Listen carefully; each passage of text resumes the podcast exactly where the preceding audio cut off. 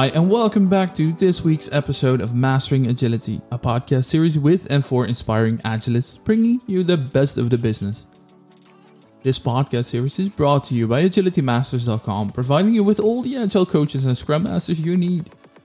Make sure to go to the website to subscribe to the newsletter in order to stay up to date with the latest information when it comes to this podcast. In this week's episode, Joe Justice, founder of Team WIKISPEED, TEDx speaker, founder of numerous other companies, author, trainer, leadership consultant, and all-round awesome guy, will be here to talk to us about, well, basically anything. Just give the guy one word and he just takes off. We'll be talking about life on Mars, how to get animals to Mars, as well as AI, and we'll even be giving away one of his books, a signed copy of his books. Hey man, how are you doing? Sander, this is already awesome. I'm glad to be collaborating with you today. Nice setup. Too bad you've got a bit of a cold, but we'll try to keep it smooth energy, not overdoing so you don't extend and you can heal up and it feels good and positive. Let's try to do that together. Sounds good. Hey, what made you go to Mexico? Why are you in Mexico? I can't get to my company's office in Tokyo. Travel is still restricted, coronavirus-related travel. So I can't get to the office in Mexico. And my colleagues from Tokyo can't enter the U.S. More than a certain amount of time in a year, et cetera, et cetera. Mexico is a place where if you pass your COVID tests, you can come from, I think, anywhere. Okay. And I don't know, at least a few months. I'm only going to be here for 1 month. But I'm here for business collaboration with my colleagues from Tokyo. I couldn't get there. They couldn't get to where I was in the U.S. So we met. Not in the middle. We met a place we could both enter, a place we could all enter, which is Mexico City. And it is warm, so that's nice. And it's also very affordable, so that's nice. But the compromise is internet access. It really depends. You can't say, oh, I'm in a business hotel, so it's good enough to do Zoom all day. That's not always true. So you really, I had to research fairly aggressively where the internet was not only fast enough, but also reliable enough. And that said, I've still had a couple outages. So this is a country where they just have not invested in infrastructure. I really dig looking at places like London and New York City that invested in infrastructure early. So as a result, they're very strong business hubs because businesses know the infrastructure is there. But in exchange, the infrastructure is really old now. So you actually have some real trade-offs trying to work out of New York or London. It's actually a little bit awful because the infrastructure was awesome 100, 150, 200 years ago. And now it's actually kind of outdated and crummy. And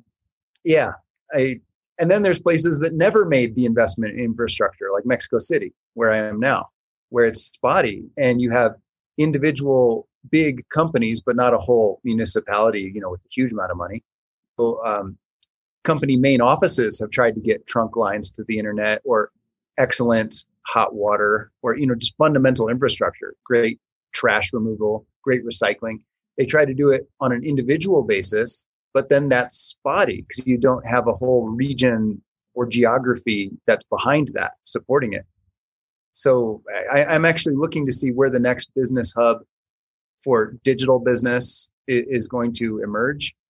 And with Starlink, that might actually be finally fully privatized, finally at the micro level, but maybe not yet. Maybe for the next 5-10 years, it's still going to be some town or city or region, but I haven't seen it yet. I haven't seen like Tesla City Global or whatever yet. Do you expect to have a Tesla or a Starlink or a SpaceX kind of city? Because if you can work from anywhere, it wouldn't make sense to get a full-blown hub like Mexico City, like New York City, like Boston, like anywhere.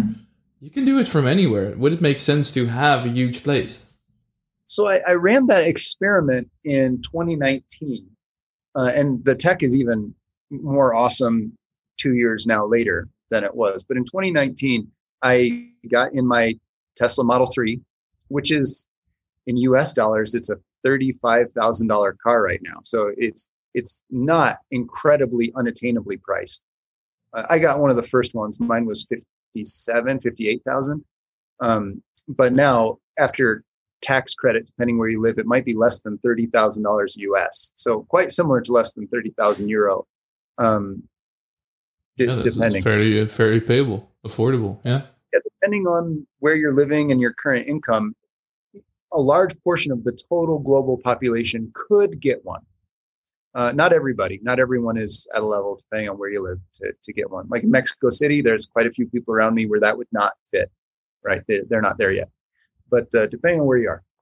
So I have a 2018 Tesla Model 3, and I climbed in with a 4G cell phone because 5G wasn't quite rolled out in 2019, and it's still kind of not everywhere. But I had 4G mobile Wi-Fi, and I had a gym membership that let me shower almost everywhere, so I could get my workout in every day and shower and shave. And I would just work from the Tesla. Because I don't know how many people know this. When you have an electric vehicle with a big battery, like a Tesla does, it's super comfortable. Like you truly can sit in it as long as you would have sat in a really nice office. It just holds the right temperature. It's quiet. It's as nice or nicer than any office I've ever had.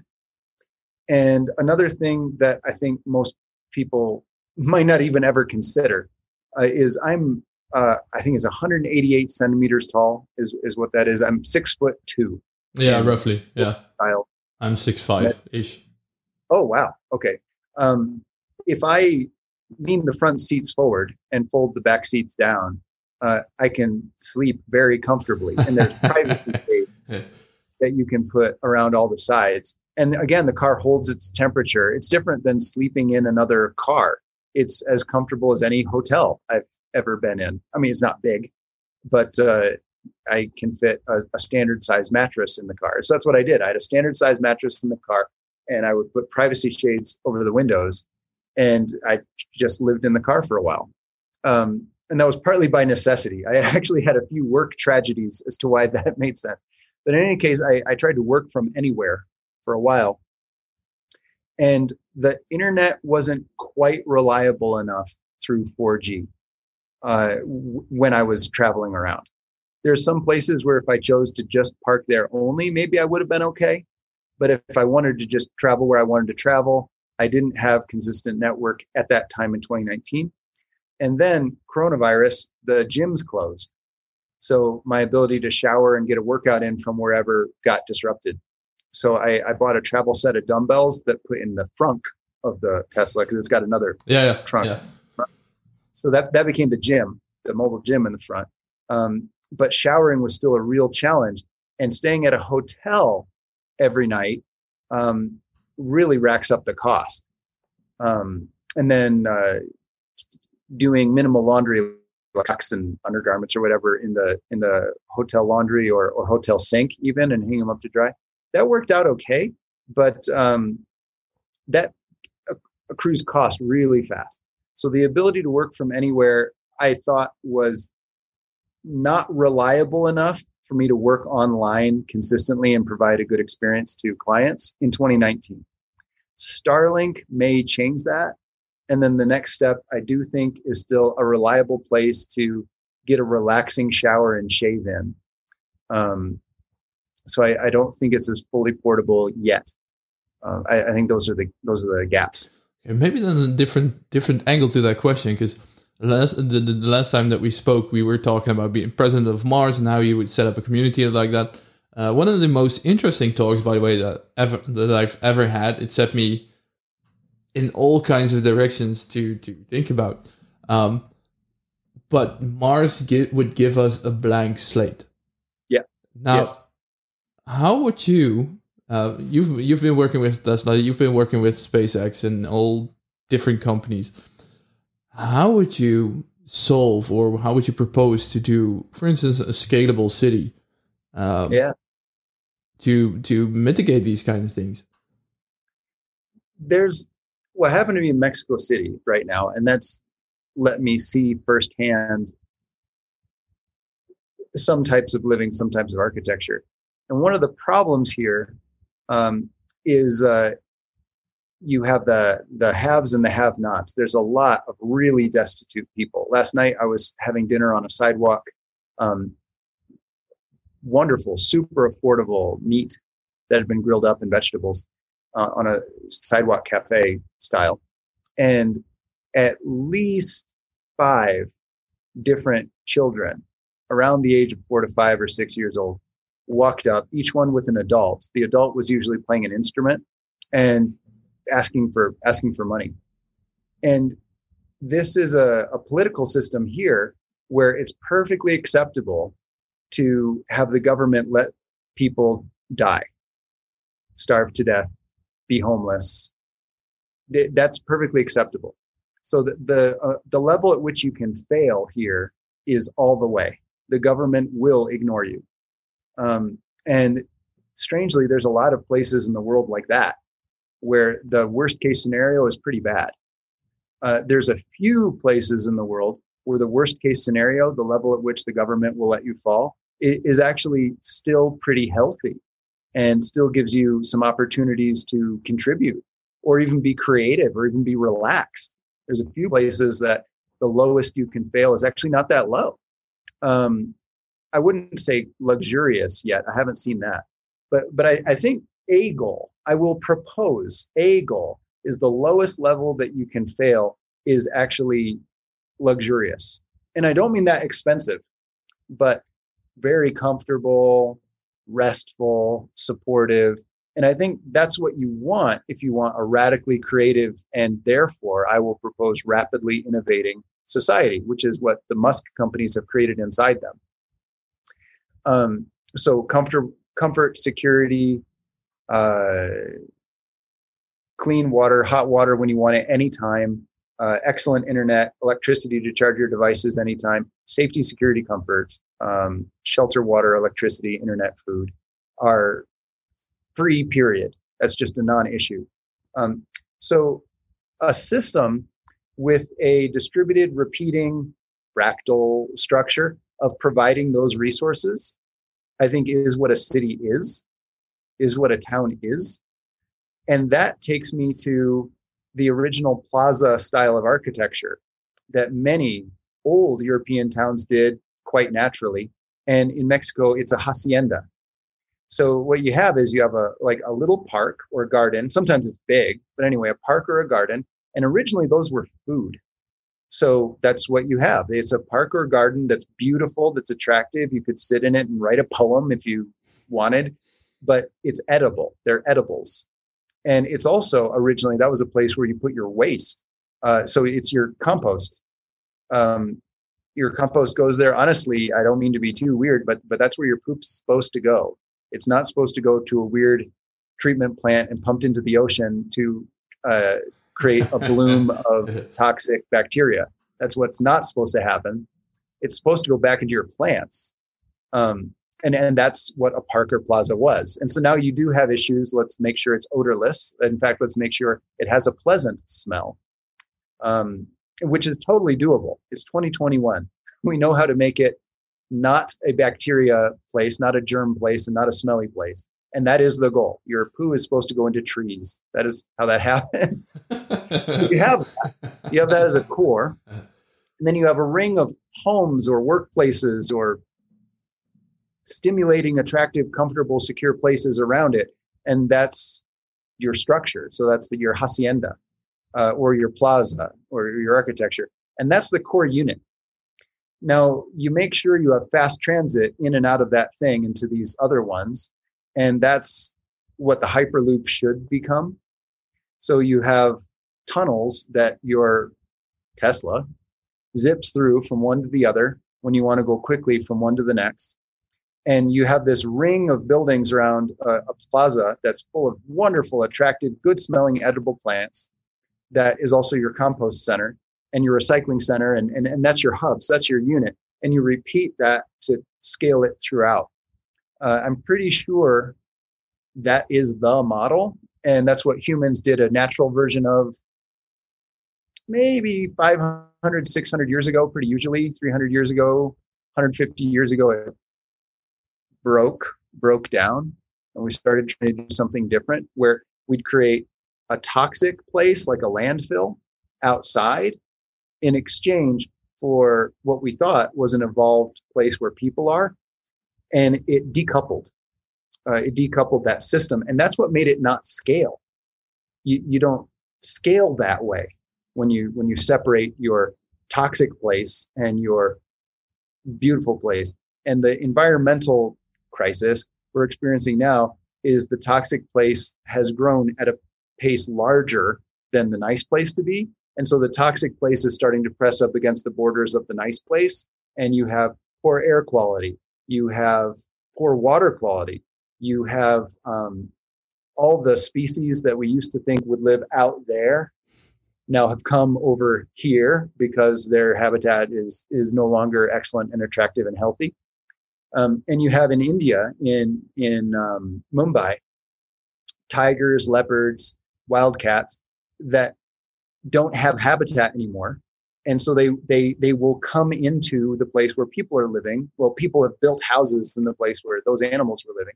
And people freak out because there's these powerful, awesome hunting cats in their nice way to put it. They built their house.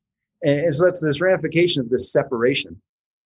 Then the other piece is that sustainable building block does need to house more species than just humans, especially if we're going to scale this to Mars or throughout the stars.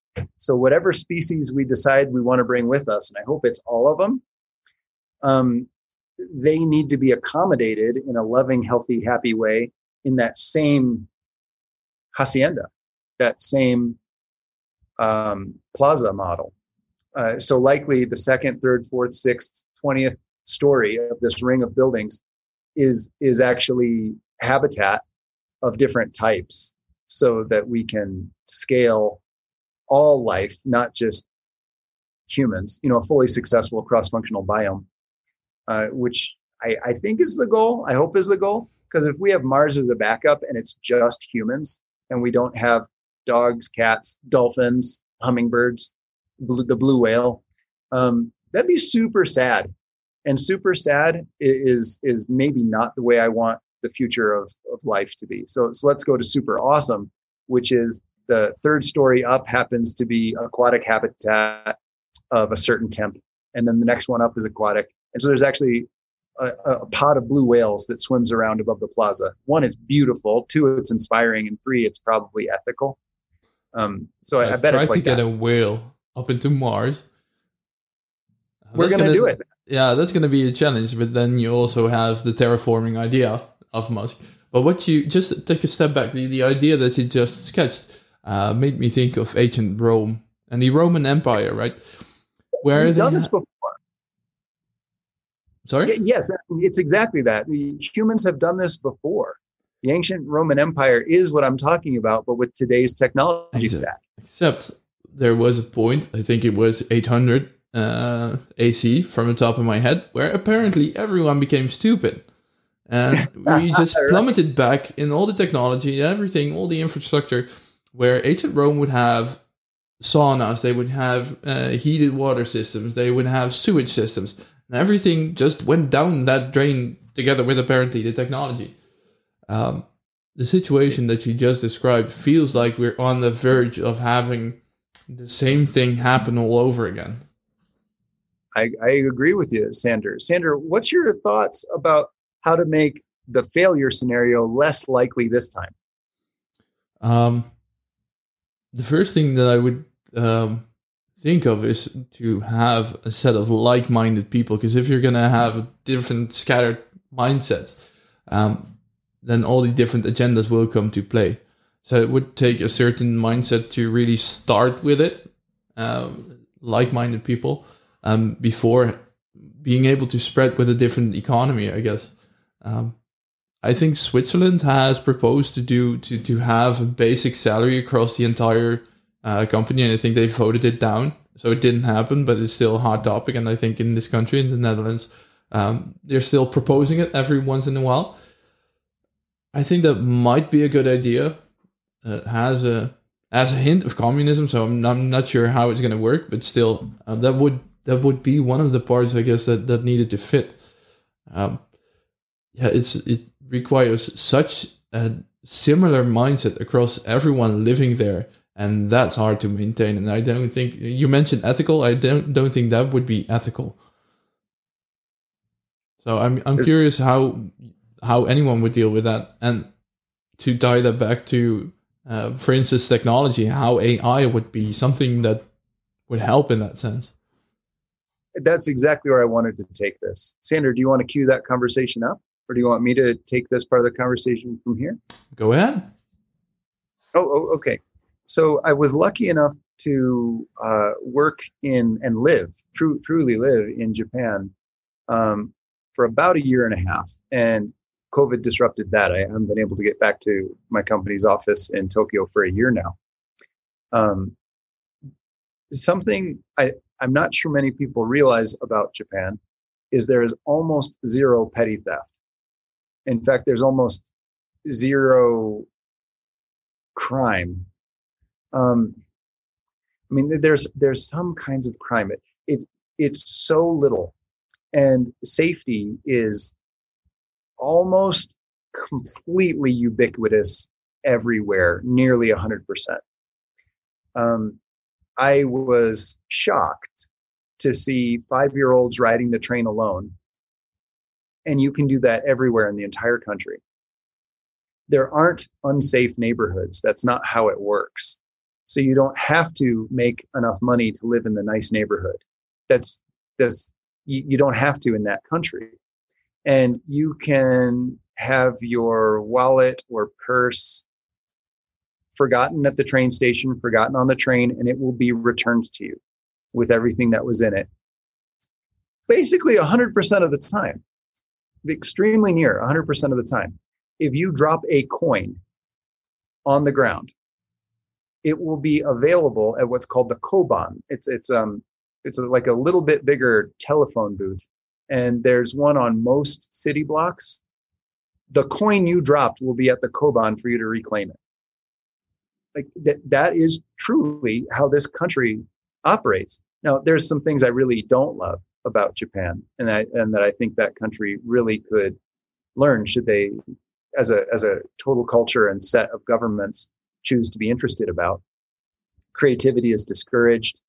Speaking your own ideas are discouraged.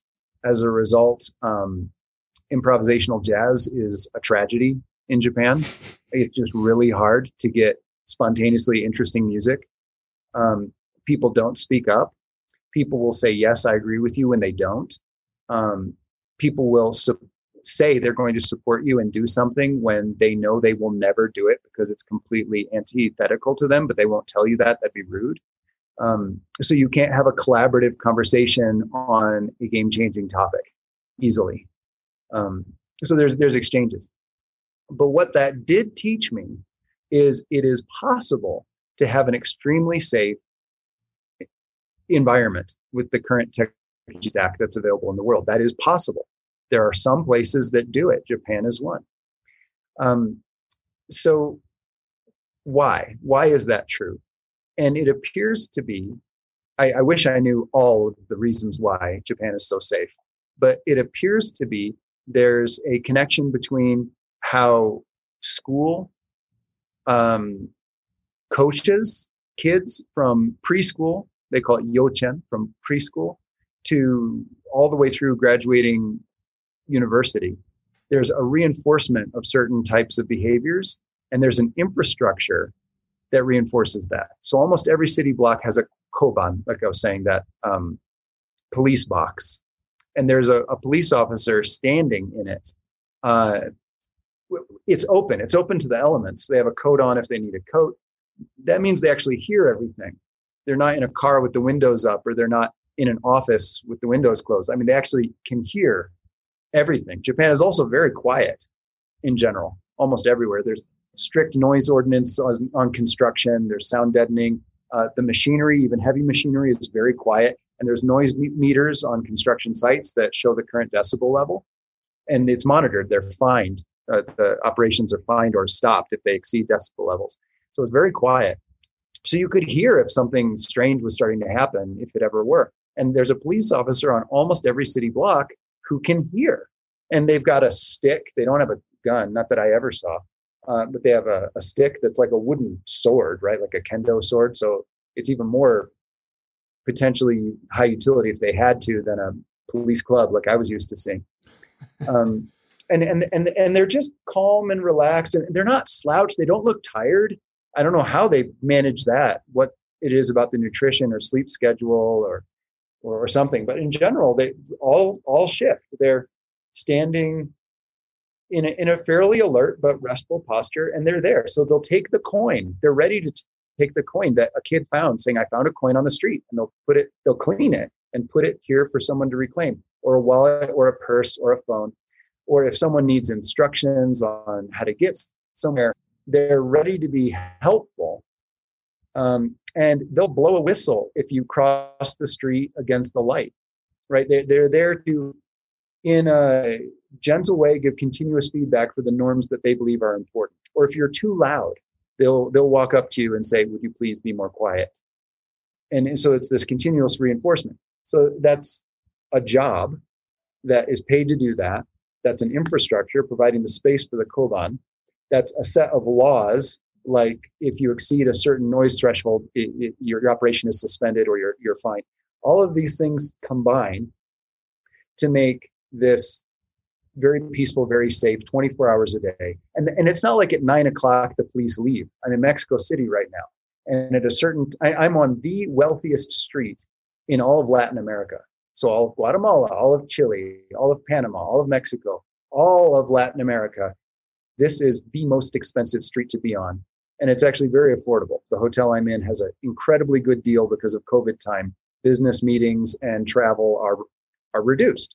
So this very nice hotel is a great deal right now, and I'm spending almost no money to be here. Well, at a certain time at night, the police leave, and this street becomes completely unsafe. And this is the most expensive street in the entire Latin America. Millions and millions, billions of people. This is where they wish they could be. And it is a completely unsafe, scary place at a certain time of night every night because they disconnect that infrastructure.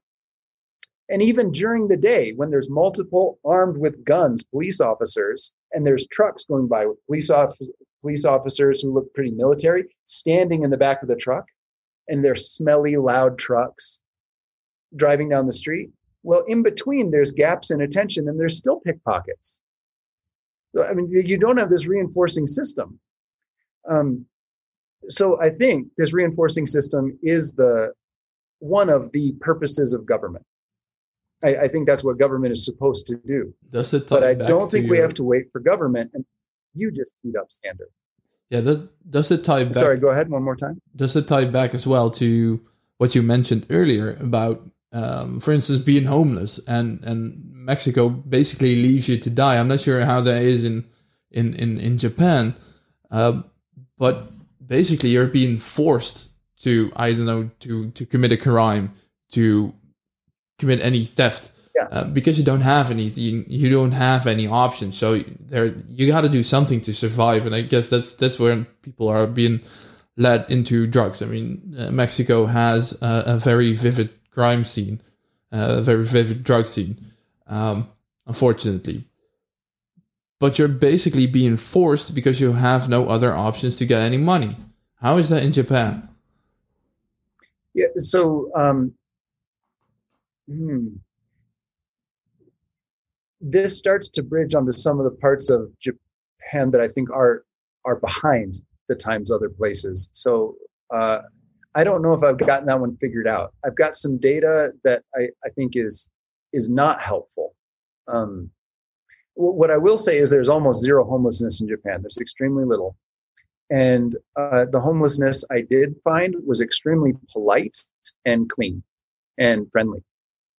There was almost none. And when it was there, it was extremely small tarp over boxes, over a sleeping bag.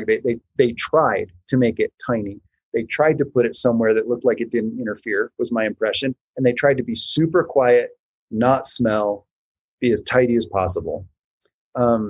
Is part of it. I didn't have the loud, unsafe, smelly, violent, sprawling, full of litter that I've experienced many other places in the world. Like there was no litter, there was no trash at all around any of the homelessness I did see in Japan. And there was extremely little. So I do think the government of Japan does allow homelessness, not just, I need you to move, I'm going to burn your belongings, like happens a lot of other places, you know. In the U.S., that's what's done. The homeless encampments are broken up.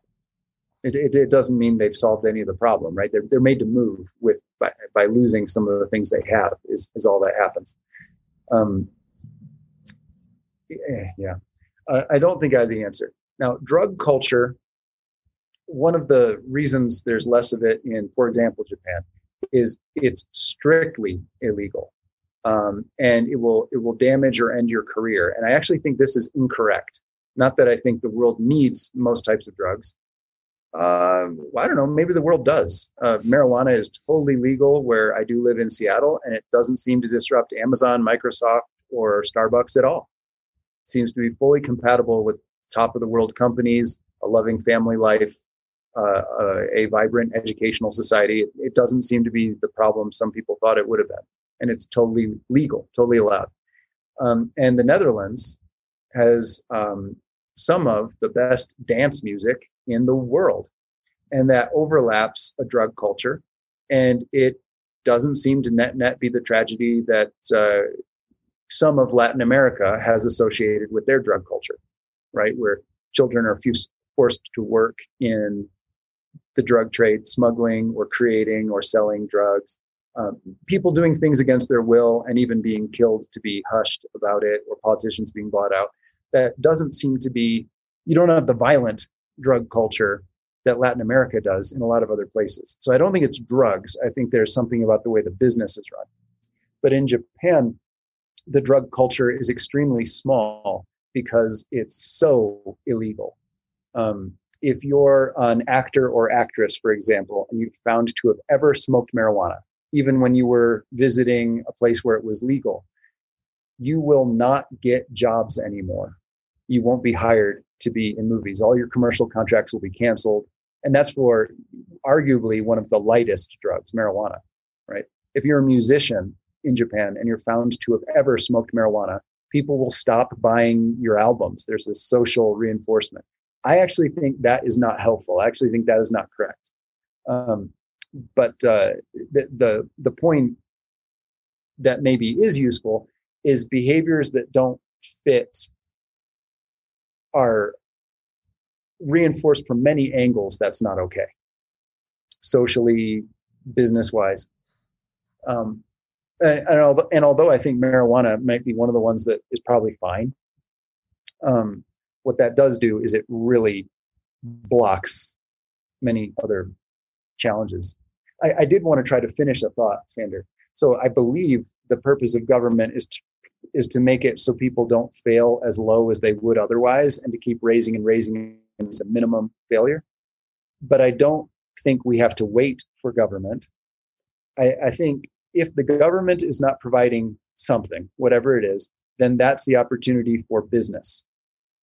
And I think there's a business to provide very attractive, healthy, sustainable safety nets for all people, which is what WIKISPEED is actually trying to do. And that's a longer, maybe more interesting conversation. And I think that's where AI makes a really good play. I do think AI, looking at historical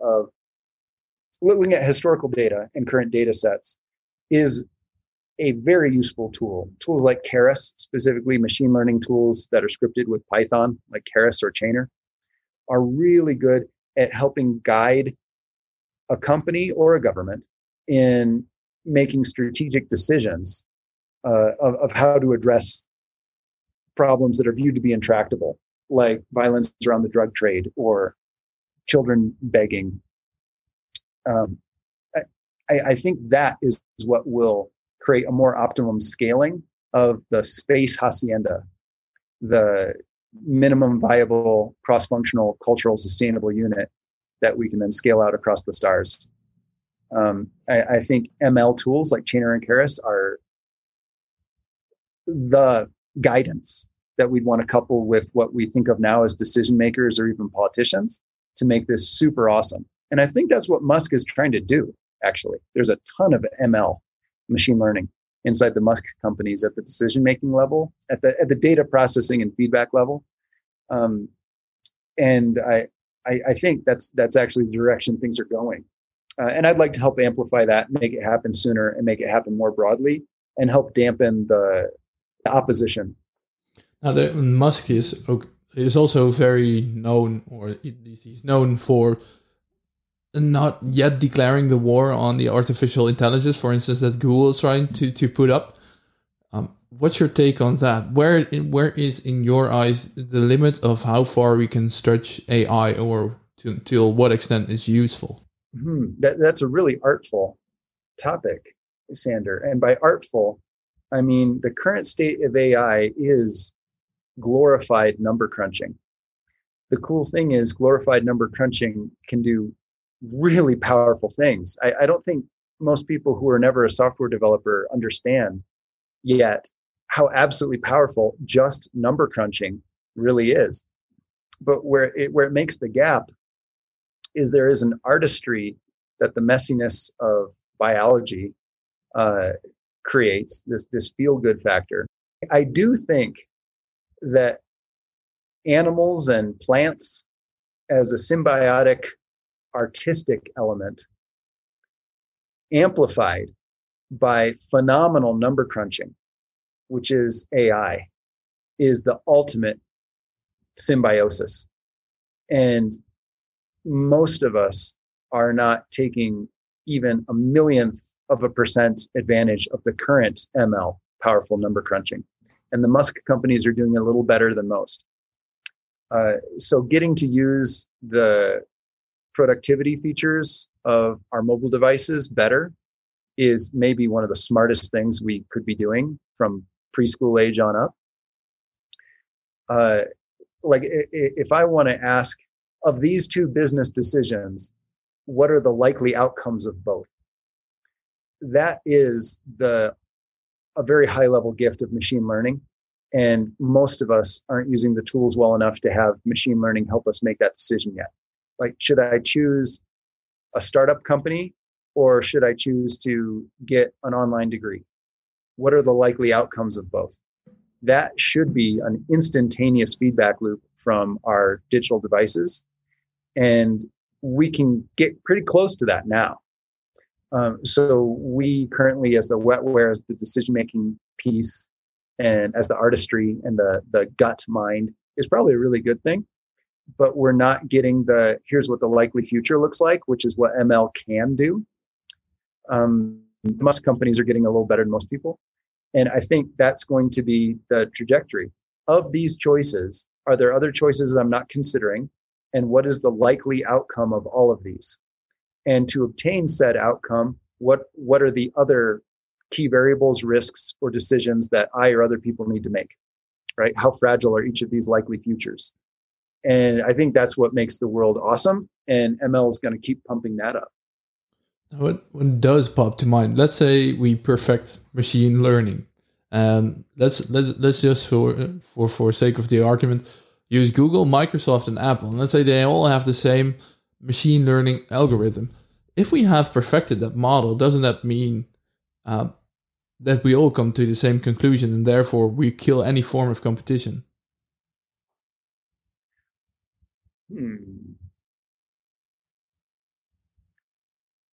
I don't have an awesome answer to that. That is an intriguing thought. I don't have an awesome response at all, Sander. What do you think? I don't know.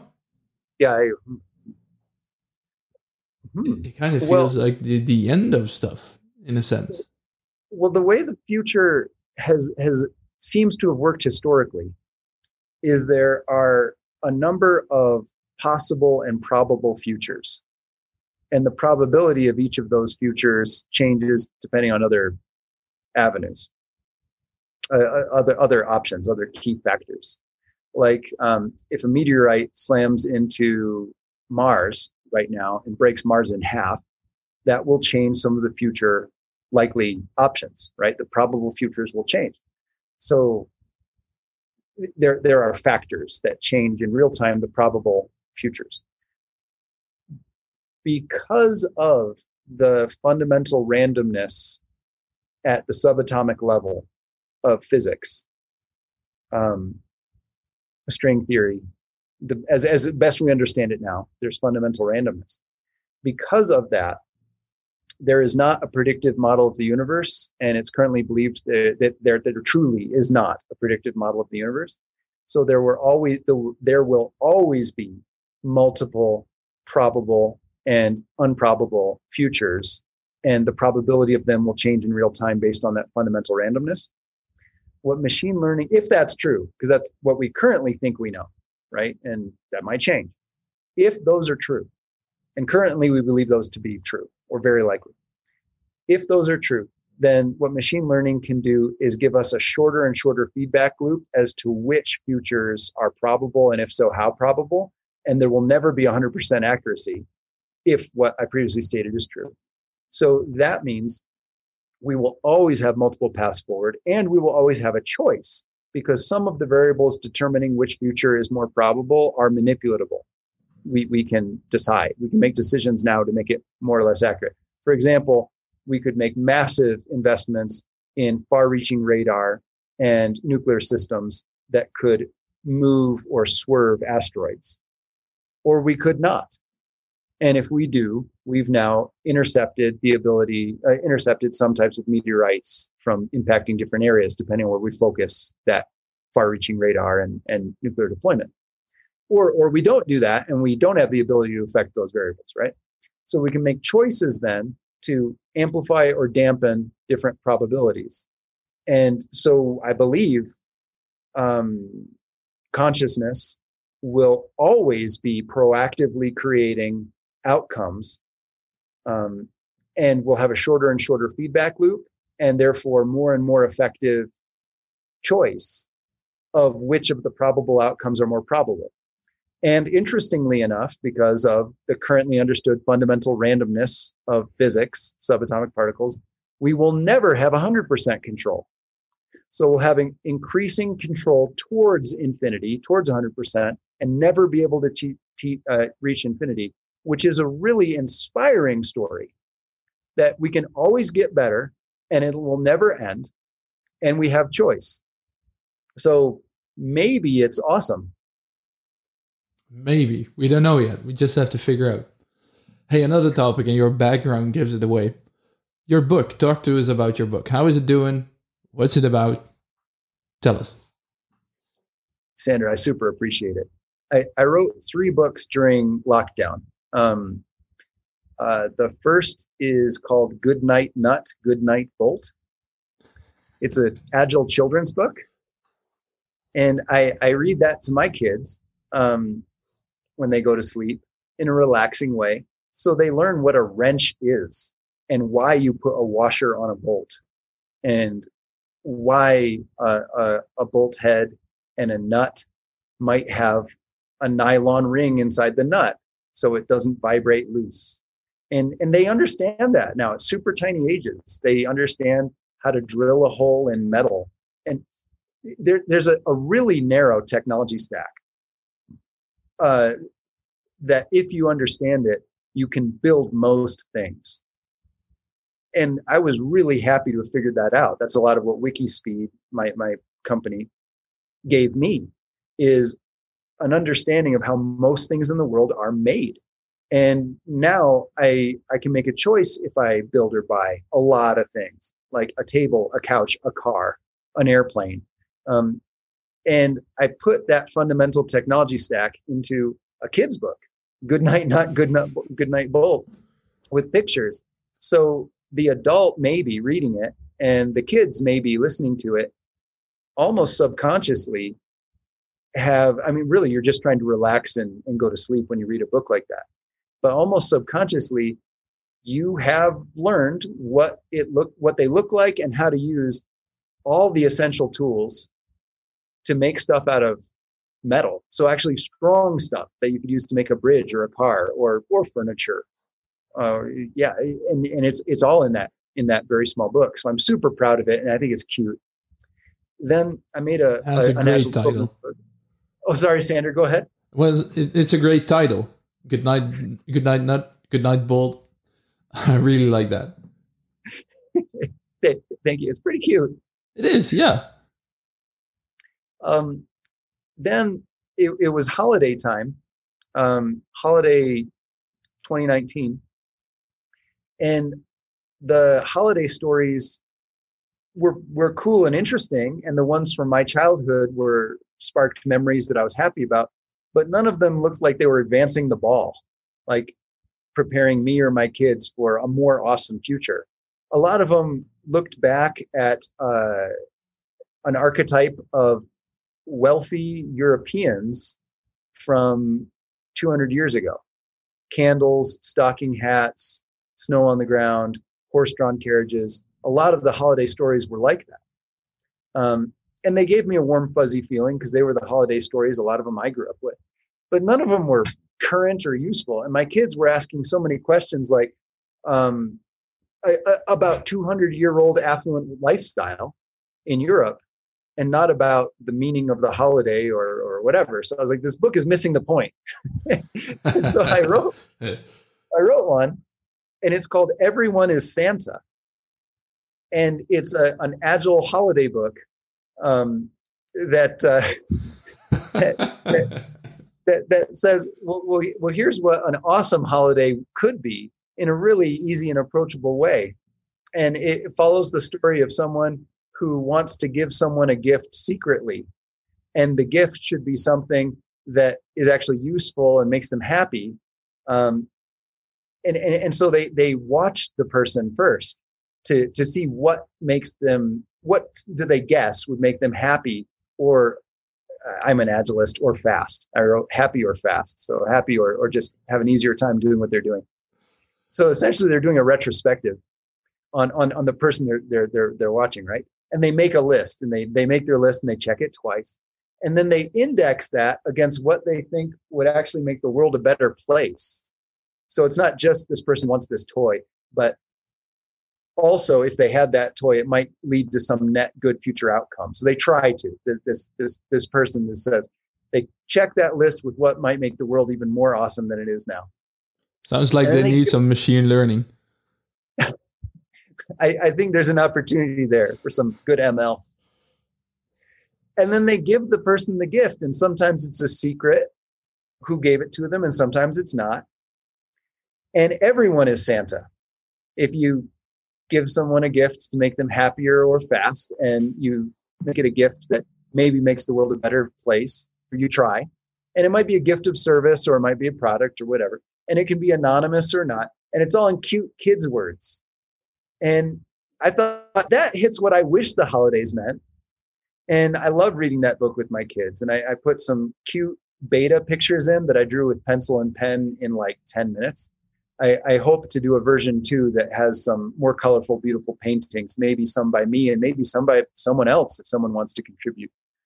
So that's the second children's book, Everyone is Santa. Awesome, man. And then we have the Scrum Master in the picture behind you. I'm really proud of that book, that business book. It's, I think, 219 pages.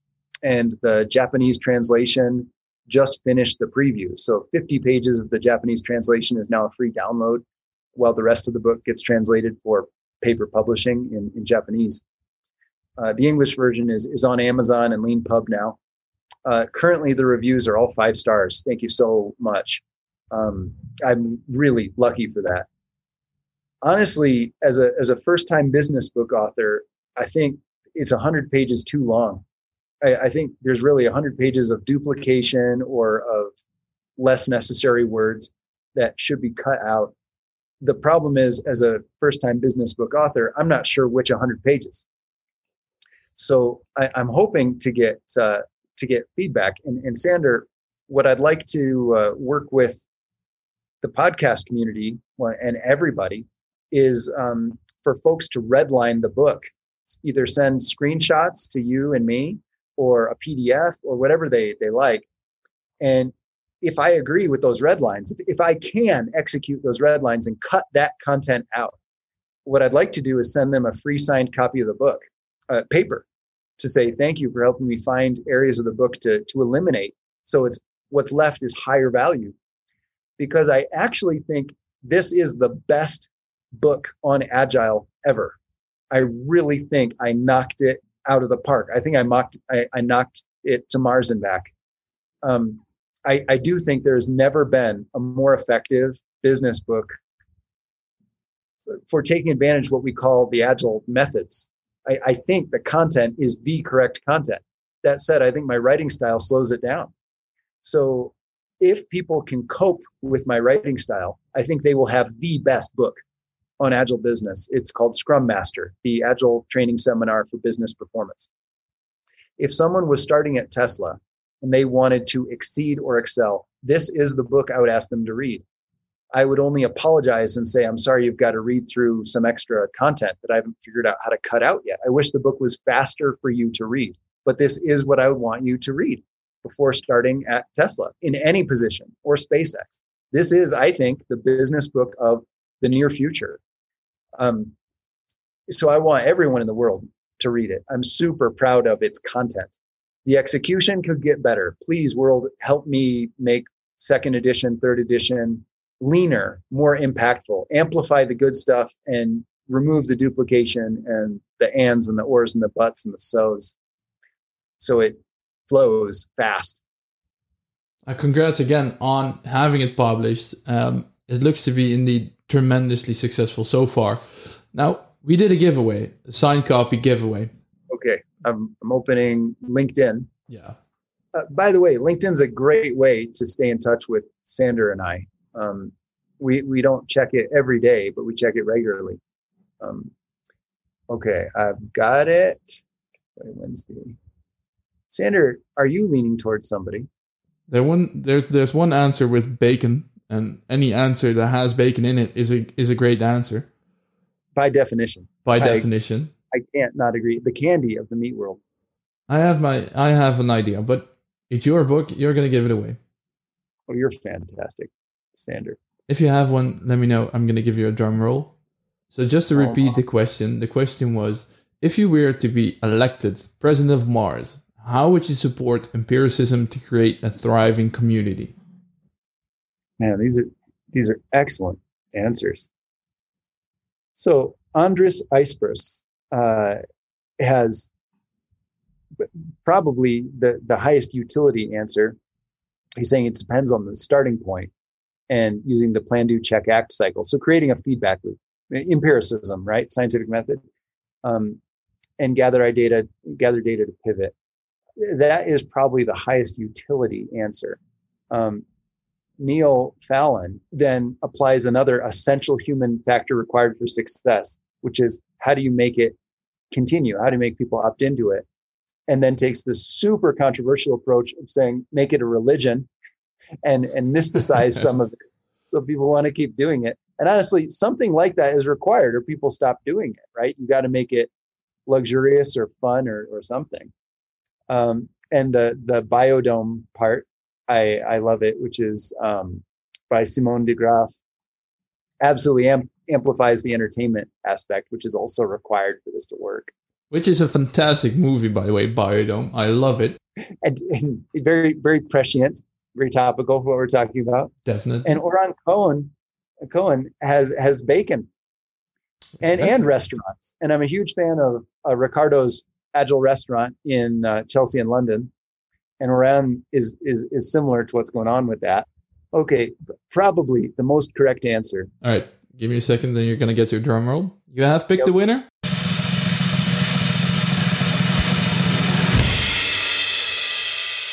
The response by Apod. Oh man, I've never Notas. He gives a short version of his name, Notas, and it's Anastasio. Please let's become good friends so I can become fluent in how you like your name to be said. Notas. The answer he provides: help people experiment on what it is to be part of our colony on a new planet in a somehow safe manner. Still is a matter of survival after all. Notice leaves open some questions about how to make that safe, how to contain it, and yet give it freedom. But I think the principles are all in there. Yes, let's do that. Notice, let's do it together. Let's try a few on Earth and then scale them out into orbit, maybe the moon, then get some over to Mars. Let's do it. Wonderful answer. And thank you so much, Sander Durr. And thank you very much again to be here, Joe. Really enjoyed the conversation. Sander, you're a phenomenally interesting person to converse with. And likewise. I'm grateful to do it each and every time. Let's do it again when it makes sense. I'm stimulated to have these conversations with you. I really appreciate it. Thank you, Sander. Yes, likewise. And that kind of triggered me when you were talking earlier about the about WIKISPEED. There was actually a topic that I wanted to talk about, but then you mentioned it might be a good idea to do that more elaborately in a different session. So I'm going to take you up on that and to talk about WIKISPEED on a later point. Love it, Sander. Each and every time, I'll say yes. It's so good to connect with you on these levels. Folks, please do read my book, Scrum Master: The Agile Training Seminar for Business Performance. It's on Amazon and LeanPub. Please do give me feedback on where I can cut the book. I think the content is the best in the world. I really think I nailed it. That said, I think the book's too long. Please help me make it a more impactful, faster read. Please do read my books, Good Night Nut, Good Night Bolt, and Everyone is Santa, my Agile children's books. They're on Amazon and they're on LeanPub. Please do take my seminars. I teach on European time, Asian time, and the Americas time zones. The Certified Scrum Master course, the Certified Scrum Product Owner course. I'm rolling out right now. It's called the Agile Hardware Developer now. I hope for it to become the Certified Scrum Developer credential. All of these classes are likely very different than any other class by the same credential you've taken. This is what I would teach people going into the Musk companies. It just so happens to also give you a CSM credential, a CSBO credential, and I hope soon a CSB credential. If you already have those credentials, I do think my course will be very different. It just so happens that you also get those credentials. I would love to work with you professionally in those classes. You can reach me anytime at Joe Justice on Twitter. I'd ask that you also tag Sander so we can keep the conversation going and in the most interesting way. Thanks for having me on the podcast. I loved it. Thank you very much, Joe Justice. Enjoy your day. I would like to thank our guest and you, the listener, for joining us again in this episode of Mastering Agility. This podcast is part of a series, so make sure to follow us on all the platforms that we provide. We're on Spotify, Apple Podcasts, Buzzsprout, Google Podcasts, you name it. Make sure to go to the website of agilitymasters.com to subscribe to the newsletter in order to stay up to date on the latest information. Check out the show notes and how you can engage with our guests and myself to provide feedback, ask questions, more general inquiries, whatever. I would love to hear from you. Next week, we have another amazing episode lined up, so make sure to tune in again. Until then.